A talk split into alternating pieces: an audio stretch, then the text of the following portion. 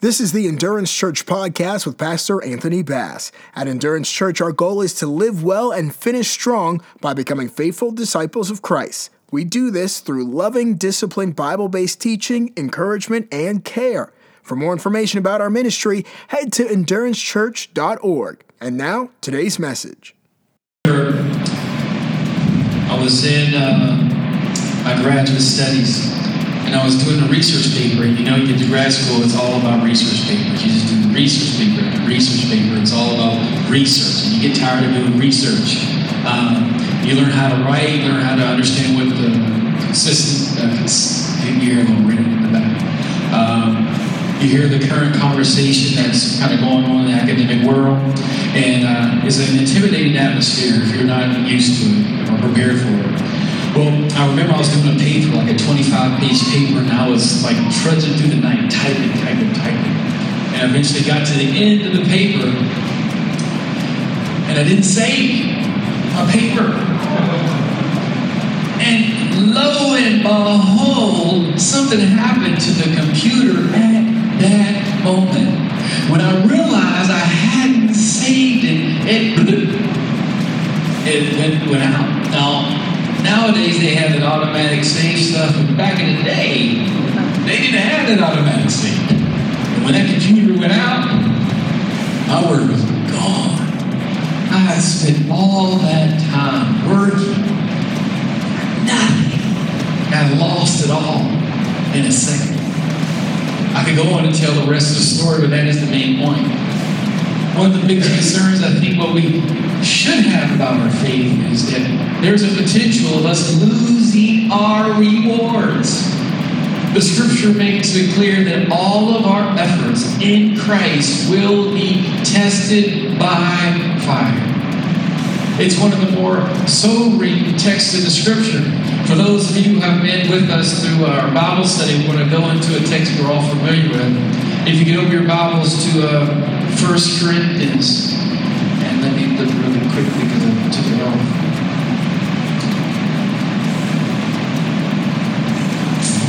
First Corinthians chapter 3, verse 11 through uh, 14.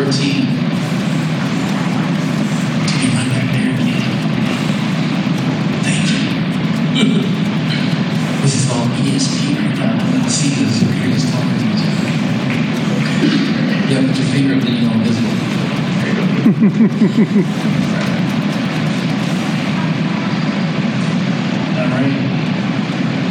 Me as we start.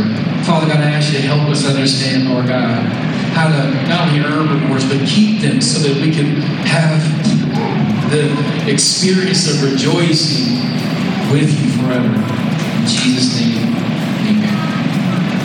I have a uh, text that I want to at really quickly. This is one of those sermons you say, remember I said earlier about no distractions. Thank you. Was that me or was that you? That was me? Okay, awesome. Okay, so we're online. All right, check this quote out. The reward of being faithful over a few things is just the same as being faithful over many things. It goes on to say, for the emphasis falls upon the same word. It is the faithful who enter into the joy of. This is the part you have to get. We are required as believers to be faithful. We're going to talk about 1 Corinthians today. We're going to jump into the text a little deeper than normal because many of us here have gone through 1 Corinthians. For those of you who don't know the background of 1 Corinthians, you have to understand something was happening to the Corinthian church. Paul had been there for about a year and a half and started a church in Corinth with Priscilla and Aquila. And Paul eventually leaves the area, but Corinth itself was a very wealthy area, very wealthy. It was a seaport as well, and a lot of trade happened there. So Corinthian is a very wealthy area. It was so wealthy that Paul did not even take a salary from the Corinthian church because he didn't want an argument going around that Paul just came and got these Corinthians saved to get their money. So Paul wasn't even taking up an offering for this church, from this church. He did it because he didn't want to have his, in a sense, character questions. But nevertheless, after Paul has left Corinth and he's now, I think, gone to another place in the Greek area, um, trouble starts. the Corinthian church starts uh, having internal strife. Some people are saying, you know what? I'm, I'm a believer. I, I believe, but, I, but I'm a follower of Paul. Others say, no, no, I'm a follower of Peter. Some people say they're following Apollos, and other people say they're following Christ.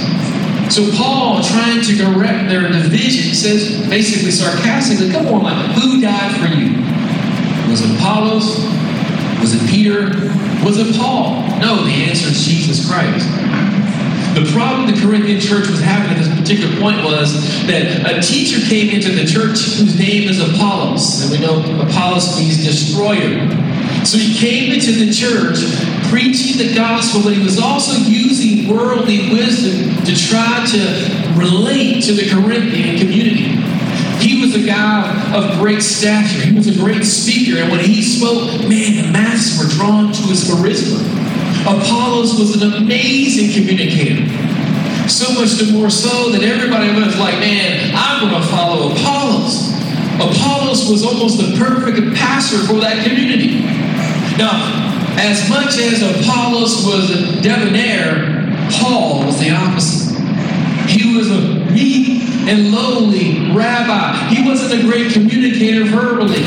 In the sense, he was a great writer, highly intelligent, but he just did not have the pizzazz. When he spoke, he didn't make it go.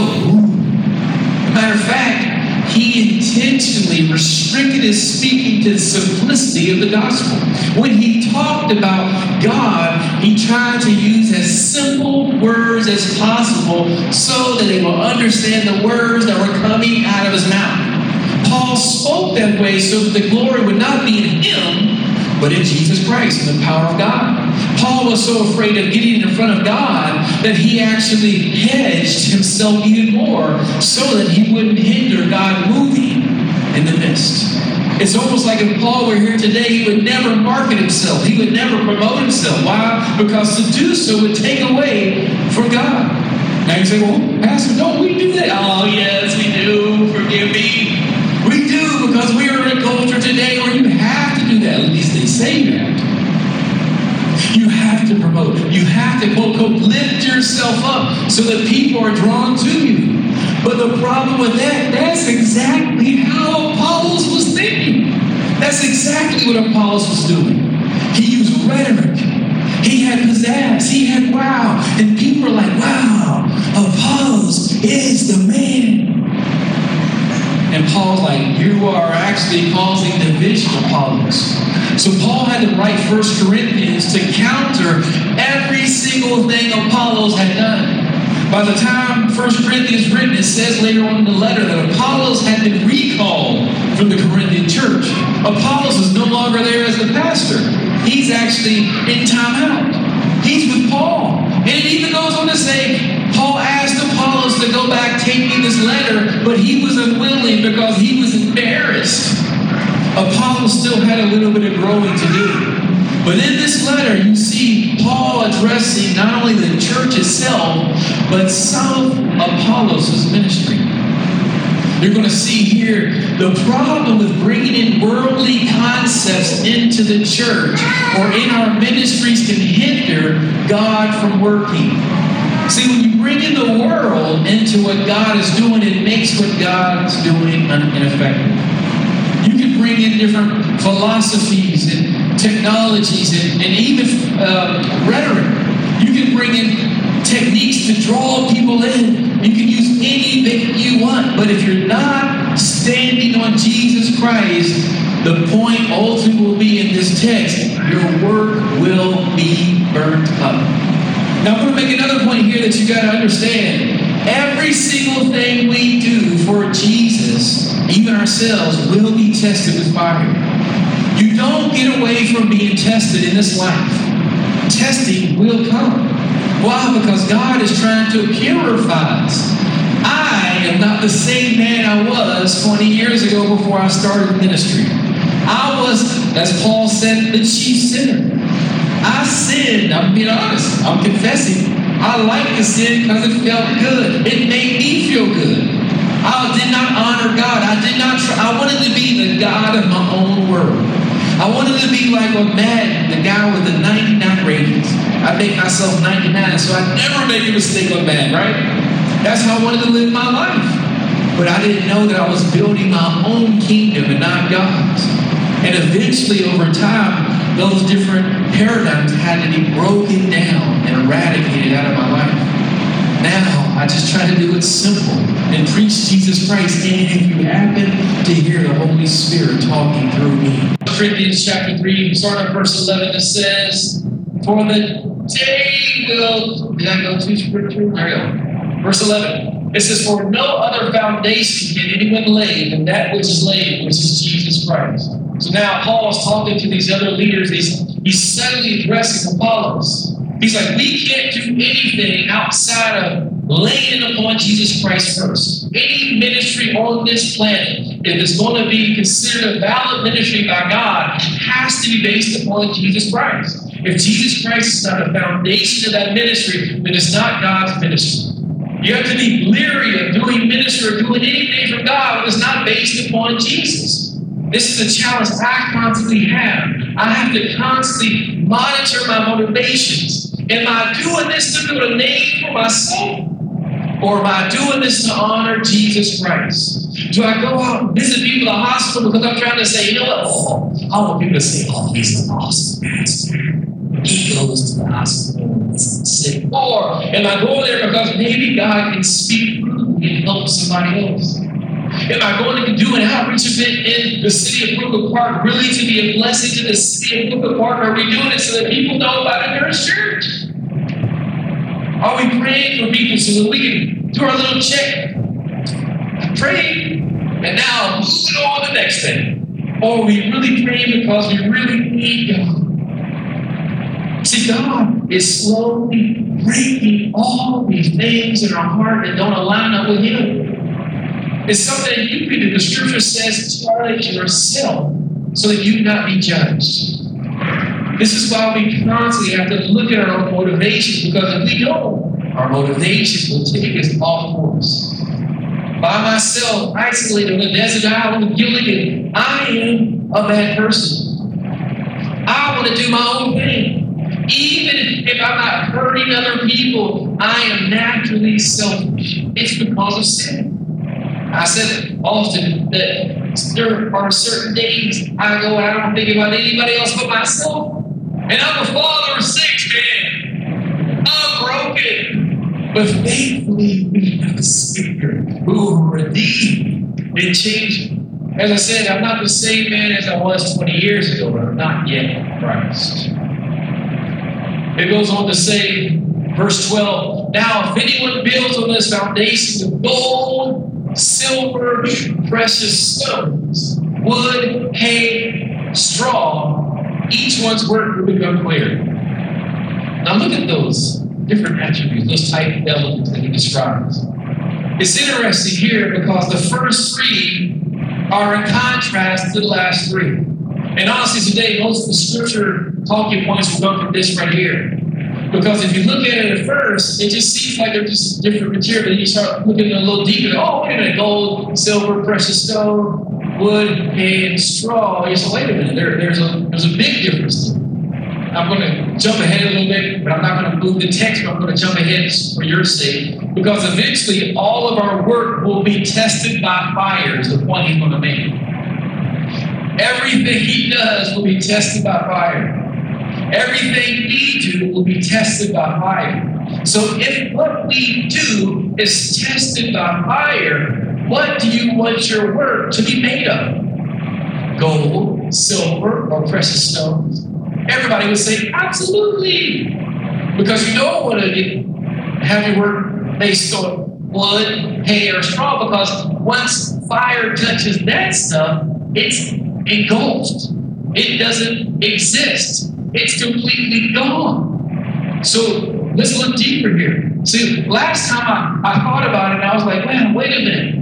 This is interesting because gold, silver, precious stone, they have to be refined to be purified. So all of these words, you're going to be refined so that you can be purified for Christ's sake. And I thought about it a little bit more. And I said, wait a minute, where have I heard these elements together before? Gold, silver, precious stone. I started thinking about, wait a minute, he is actually referring to New Jerusalem. He's referring to God's temple that's coming down from heaven. And then I looked at this other part here and I said, wait a minute, stone, wood, hay, straw. I said, wait a minute. He's actually referring to the stuff that was used to build the pyramids and the Tower of Babel. So look deeper here. What he is contrasting here, very subtle. He's like, are you building this temple? Is your work built upon the stuff that is edifying God's kingdom, that's leading to the edification and construction of God's holy temple, the church? Or is what you're building, the elements that you're using, the material that you're using being used out of stuff that was used to build up the world's system? Because remember, the Tower of Babel was man's basically giving God what? The middle finger. The Tower of Babel was like, God, we don't want to do it your way. We're going to do it our way. The Tower of Babel was God, we're independent from you. We're going to make a name for ourselves and say, forget you, God. And that's the contrast he's making here. Even subtly, in this analogy, you see Paul wit and wisdom. He's like, man, if you bring into your ministry, into your church, into your life the ways of the world, then you're building up the world system. You're making a name for yourself. However, if you use these things that are tried by fire, that are purified, then you're really building up God's kingdom. Is everybody with me? It says, For the day will make it clear because it will be revealed by what? Fire. Now, I know a lot of you don't want fire. The cavemen, if they really existed, wanted fire. But do you want fire? People are like, no, I don't want to suffer. I don't want to go through hard times. Who does? Except if you're in an exercise class. Now listen to this. This is where, this is where our church is unique. I used to play for the Minnesota Vikings a long, long time ago to play far, far away. And when I was in shape and I was younger and my bones were arthritic, at that time I could run freely like a deer. Now I run like I walk. I don't even run anymore. Trust me, I know. My knee last night I took Tylenol. The night before I was out there running working, you're running. I'm trying to get in shape. I don't know why I was going to be in shape. The other day I was at the, the gym and I was working out again. I was uh, doing my spin class. Y'all, y'all going to hear about spin class for a lot because I can't run a lot because my knees right. So I ride the cycle. So I'm on the cycle and I'm hurting so bad. And I want to stop. And I'm sweating profusely. And my body started to emit odors that they didn't emit when I was younger. And I'm like, is this worth it? But after the class was over, I took a shower and I did. I got washed up and I was all clean. And you know what? I didn't need any coffee. I didn't have a bad attitude. I was hungry. I could sit down and watch TV and my head was clear. I didn't argue as much with my wife but I was frustrated and cantankerous. I just genuinely felt better because I was in shame. God is telling you that if you are in Him and you are doing His will, you and your work have to be refined. Because God wants you to be spiritually mature. Be honest, there are times when it's hard for you to love somebody who is even a Christian. Is it not? Just have somebody have a different ideology than you, and automatically you're having a problem. But think about this. If God's love is in you, and it's genuine and real, you can get to the place of maturity where God's love is perfected in you. First John chapter 4, verse 8, so that you can love and lovable. God wants you to love like Him, to act like Him, but you can only do so if you're mature. And maturity comes from testing. This church will be tested more than it already has. You will be tested more than you already have. The problem is, Apollos' teaching was in contrast to this. Apollos' life was, this is good. He did not preach that you have to suffer and endure and go through pain. He preached, man, whatever. You're going to go right up to the top with you and Weezy and George Jefferson. He's like, it's going to be all peaches and cream because now you're with Jesus. And Paul was like, look at my life. Paul's like, man, I've been beaten, shipwrecked, I've been suffering, and I'm not embarrassed to tell you this. I've, I've gone without food, I've been struggling. He's like, if you're going to look at anything, look at my faithfulness. He said, because this is what it's all about. Paul's like, I can't show you the big fancy car, the big house. He's like, but what I can show you is this. I stayed faithful. And if you want to know what following Jesus Christ is about, it's about staying faithful. Didn't Jesus say that storms will come? But whoever builds their house upon this rock, that house will stand. Storms will come. Raise your hand really quickly, put it down. Has anybody been through a storm the last month? Amen. See? I kind of did. I was like, oh, you didn't it too. I apologize. Remember I said, don't raise your hands. Neither I did. The storms come to us all. They will until our last breath leaves our body. You have to trust God all that time as well. How do you stay faithful? You trust God. How do you trust Him? Spend time with Him. How do you say you trust Him when you haven't even hung out with Him? Have you read this week your Word? Have you prayed? Have you talked to God? There's a church uh, called the Moravian Movement. Uh, centuries ago, they had a 24 hour prayer meeting that lasted 100 years. Right now at our church, we're struggling to have prayer one day for a half an hour. I'm to be honest. It is, it's not fault, it's all my fault. To be honest, I'll take the responsibility. They had a prayer movement for 100 years straight. And because of that prayer movement, they had a revival that spanned the entire planet that lasted, guess how long? 100 years. They were close to God. We put prayer in a box and say, I, I, I pray. When you should always be in communion with God because the closer you're with Him, the more you trust Him. The question is, do you really want to trust Him? And it goes on to say in 14, if anyone's word which he has built on endures, he will or she will receive a what? Reward.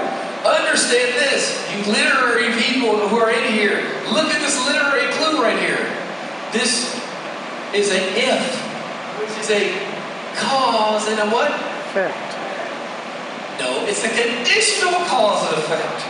Which means if you fulfill these conditions, then you get this result. But if you don't fulfill these conditions, you don't get this result. So what's the point here? If if anyone's work which he has built does not endure more, they do not what? Receive a reward. This is not automatic. This is not a guarantee here, guys. This is about working for rewards. I'm not talking about works righteous. Don't you leave here saying, as fast said, in order to be saved, you need to work. No, you can't earn your salvation, but you earn your rewards. That is what I'm saying today. That's what the Bible communicates. You are intentionally earning rewards. It's kind of like going to the NFL. Yes, you get there, but you got to make it once you're there. You got to stay there. You got to practice. You got to dedicate yourself. You got to be devoted. You can't just say you're in the NFL and I made it. You can't just say I'm the, I'm the president. I'm here. I won. No, look, you see what happened to all the presidents? They get old in two weeks. All of them. Don't they? The. I'm trying to tell you today, when you are saved, that is just the beginning of the story. That's an argument made by Francis Schaeffer. Once you're saved, you're just entering in. Now you're living from that point forward. Hopefully, you're earning rewards and rewards you will never, ever lose. A couple points we're done for the day. Point one God is judging the quality of our work. Oh, are you a quality person or a quantity person? I don't know about you, but the Lord is a quality person. He wants it to look a certain way. And it looks that way if you do it His way. We can add to the Lord. You remember the young man in the Old Testament when the ark was shaken. Remember, the ark was shaken. It was on top of this little wagon. And he put his hand on it to steady the ark. And when he tried to help steady the ark, God struck it what? Did. God doesn't need our help. We have to trust Him and do it His way. Are we serving God or is He serving us? That's the problem. You go to most churches, you think, man, you know what? God is here to serve me, to do it my way. God doesn't. Now we go to the book of Revelation, there are churches there that are huge, that are gigantic, and Jesus is rebuking those big churches, saying, You say you're rich, you say you're massive, but you're poor and you're blind. And he goes to churches that are small and struggling and suffering. He's like, You are rich. You're doing it right. I'm not saying every church is meant to be small or big. I'm just trying to say you are obligated by God to do it His way. God does speak, and He can tell you what His way is. The question is, do you really want to know what God's way is? This is a reward you get from God that you never lose, that you have forever. I remember my first thing in Genesis. I don't have it anymore. I've, I've saved so much money. I had my dollar bills. Katrina, they were all the same way in my pocket. All the dollar bills were flat, uh, same direction. I had a hundred dollar bills in my pocket. I went to KB Toys in the mall, and I got my Sega Genesis, and I got home and I played Rocky and football. And that Sega Genesis lasted all but two months. And it was gone. And I had to get something else. I got a Nintendo. I'm just telling you, all the gifts I've ever had, almost all of them, are gone. I'm talking about gifts you give me, you never lose them. Ever. Ever. We will reap the benefits of our labor in this life for Jesus. If you're working for Jesus, you need to know what Jesus is asking you to do. Jesus has been God for a long time. As a matter of fact, Jesus has always been God. He knows what He is doing. Let me repeat it. God knows what He's doing. The question is, do you know what God is doing? You'll get rewards for the work you put in for God. But you just can't do any work. You just do His work the way He has. Next point. Focus on building for Christ a type of ministry that fire refines instead of destroys. Why was it important for the Corinthian church? Why? Because the Corinthians would eventually be what? Persecuted.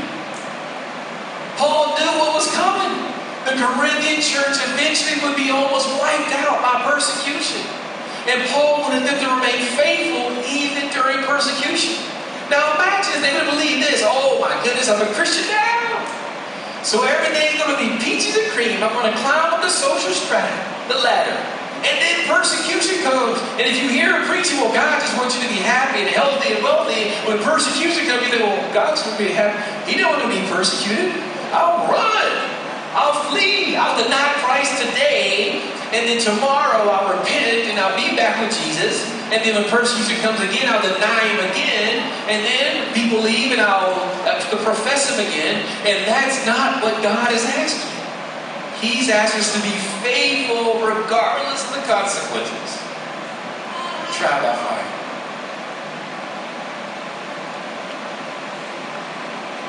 Understand this.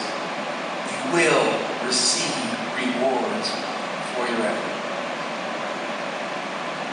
It's a guarantee.